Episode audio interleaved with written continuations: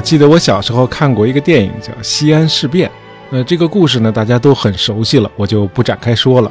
那么这个电影给我印象最深刻的是，呃，蒋介石的夫人宋美龄亲自飞到西安去营救她老公那段戏啊。老实说，这段戏我看了还是挺感动的。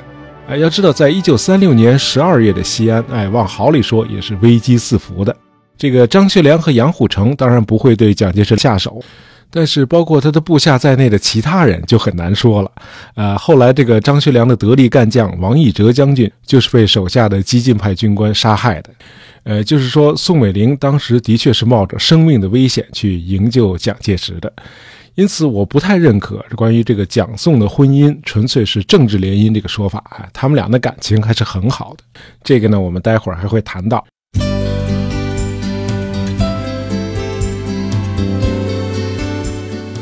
呃，《西安事变》这部电影好像也是中国大陆荧幕上第一次刻画宋美龄这个形象。呃，看完《西安事变》后不久，我又看了一部美国电影，叫《罗马假日》。呃，在这部电影里，这个派克主演的那个记者和他的报社主编有过这么一段对话。派克问主编：“呃，是指公主殿下吗？”主编回答说：“当然是指公主殿下，不是电影明星 Annie Oakley 或者 Dorothy Lamour。”或者蒋夫人，哎，可见宋美龄在二十世纪四十年代的美国是个尽人皆知的名人。呃，今天我们知道，这个宋美龄在那个时期的外交活动，对当时的中国和中美关系都有深远的影响。从她的出身，我们有理由猜测，哎，她的国际交往能力是有遗传基因的。呃，她父亲宋耀如是个颇具传奇色彩的辛亥革命元老。宋耀如十二岁的时候就来到美国波士顿，呃，在美国受洗成为基督徒，还就读于神学院。呃，在十九世纪七十年代的这个清朝统治时期，像宋耀如这样具有世界胸怀的中国人可谓是凤毛麟角。他的后代也深受影响。宋耀如一共有六个孩子，都在美国接受高等教育。宋美龄是三个女儿中最小的一个，但是她在海外的名气却远远大于她的二姐。孙中山的遗孀宋庆龄，那宋美龄在海外的声望主要源于她锲而不舍地向世界，主要是向美国的舆论宣传中国的抗日战争。她利用自己的身份，呃，发挥自己的英语专长，在英美刊物上发表文章，还多次借助这个外国的广播电台直接宣讲中国的抗战，呃，唤起国际社会对于中国战场的重视和支持。这让宋美龄在一九四一年就成为美国生活杂志的封面人物。呃，到他一九四二年十一月底再次赴美的时候，这个宋美龄已经是一位在美国有口皆碑的著名人物了。因此，在电影《罗马假日》里有那样一句台词也就不奇怪了。那么，在宋美龄漫长的一百零六年的人生当中啊，一九四二年底到一九四三年夏天这段时间，算得上是她人生的巅峰了。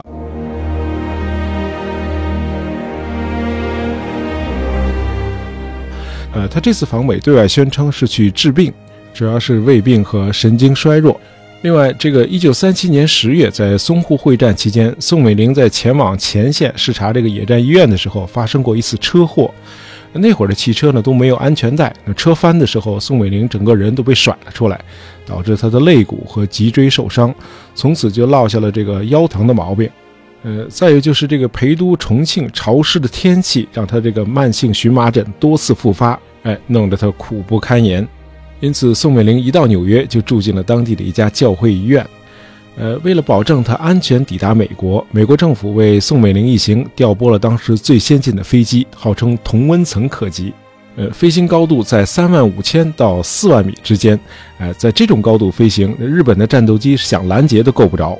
另外，在纽约的医院里，这个宋美龄一行人呢包下了十二层病房的一整层楼，这里有白宫特勤处的这个特工日夜守卫。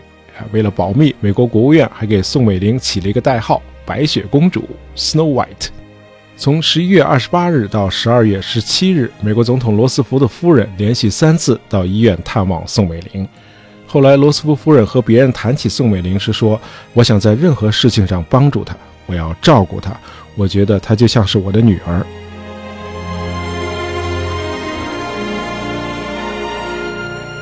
宋美龄在纽约住院的最后两周里，罗斯福总统已经不在美国了。他在北非的卡萨布兰卡与英国首相丘吉尔会晤，哎，这就是著名的卡萨布兰卡会议。呃，会议期间，呃，虽然罗斯福尽力的说服丘吉尔啊，投入更多的资源用于对日作战，但是美英两国先欧后亚的既定政策没有改变。呃，这个先欧后亚的战略呢，是基于这样一个假设，就是如果没有日本，德国仍然非常强大；但是如果没有德国，日本支撑不了多久就会垮掉。因此，胜利意味着首先要打败德国。这个看似符合逻辑的战略，却是中国国民政府无法接受的，因为这样做就严重的影响了中国的抗战。为了先欧，中国战场就得不断的做出让位和牺牲，在分配盟国的兵力和物资方面，势必就要忽视中国战场的需要。那么远在纽约的宋美龄自然对蒋介石的这个想法心领神会了，于是，呃，宋美龄就无视美国医生要求她安心静养的建议，开始了她横穿美国的演讲之旅，以争取美国人民的同情，反对先欧后亚战略。这次宣传活动的高潮是二月中旬对美国国会参众两院的演讲。You, as representatives of the American people, have before you the glorious opportunity of carrying on the power. 呃，您现在听到的就是宋美龄1943年2月18日在美国众议院演讲时的录音。呃，这篇演讲写的非常的才华横溢啊，难怪这个宋美龄在美国读书时能够获得这个威尔斯利学院最高奖学金 Durant Scholar。哎，杜兰奖，在宋美龄获得杜兰奖七十年后，另一位大家熟知的名人也获得了这个殊荣。哎，他就是希拉里·克林顿。哎，希拉里和宋美龄不仅是校友，而且还都是杜兰奖的获得者。好，普遍认为宋美龄在众议院的这篇二十分钟的演说，大大的唤起了美国朝野对中国的同情和进一步的支持，提升了中国当时的国际地位。呃，宋美龄在演讲时明确表示，呃，如果听任日本占有优势资源，那么时间越久，盟国最后击败日本的代价就越大。那么这次国会演说之后，在随后的几个月里，宋美龄又遍访美国多个州举行演讲，在全美掀起了前所未有的宋美龄轰动。呃，这当然也包括四月四日这个好莱坞明星们为她举办的隆重的欢迎晚会。呃，宋美龄在美国各处的演讲起到了很大的宣传作用。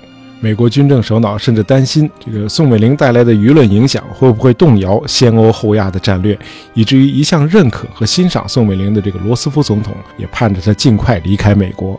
呃，不过这年五月，盟国在华盛顿举行的三叉戟会议期间，罗斯福总统还是邀请宋美龄住在了白宫，以方便他和美英两国的军政人员充分的交流。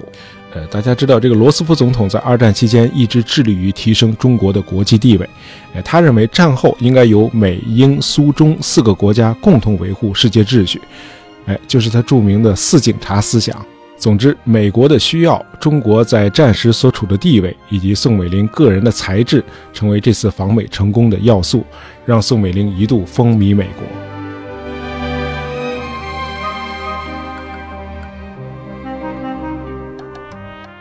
作为一个个人，宋美龄在一九四三年在美国的外交成就几乎是难以估计的。上亿美元跟随着她被汇到了中国，支援了抗战，也救济了受苦受难的中国百姓。当然，这里边有多少钱被国民政府的贪官们中饱私囊啊，今天已经无从知晓了。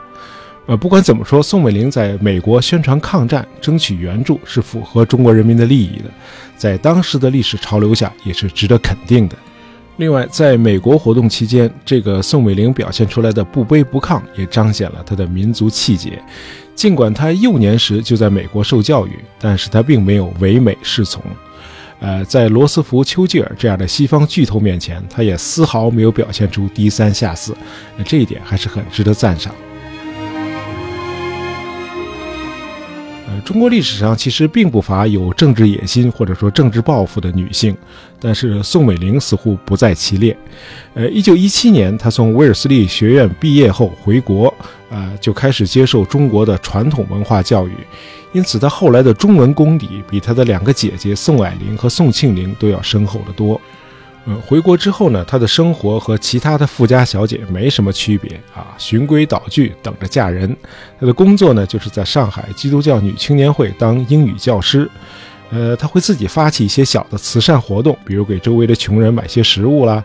呃，对那些追求他的公子哥们，这个宋美龄从来就没有表现出多大的热情。哎，相反，这个蒋介石倒是给了他一种耳目一新的感觉。